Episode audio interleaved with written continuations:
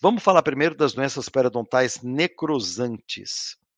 Então, aquela situação de agudização, onde normalmente vai haver uma situação de necrose em pacientes comprometidos crônica e gravemente, que sempre tem um comprometimento. Então, existe aqui uma divisão que se coloca é, em pacientes é, comprometidos crônica e gravemente, e é dividido em adultos e crianças, como também em doenças periodontais necrosantes em pacientes comprometidos temporária e, ou moderadamente, o que é mais comum em pacientes com gengivite e em pacientes com periodontite. Então, nós vamos.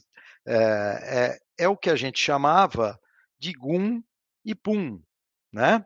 E que antes ainda se chamava de GUNA e PUNA.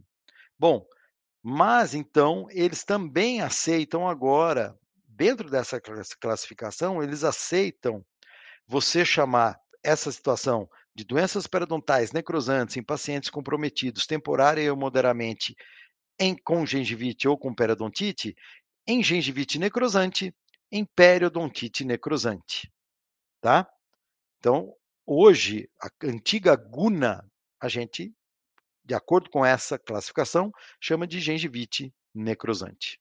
E, peri, e a antiga puna, que depois virou pum, periodontite necrosante. Se a coisa piora, ela alastra estomatite necrosante.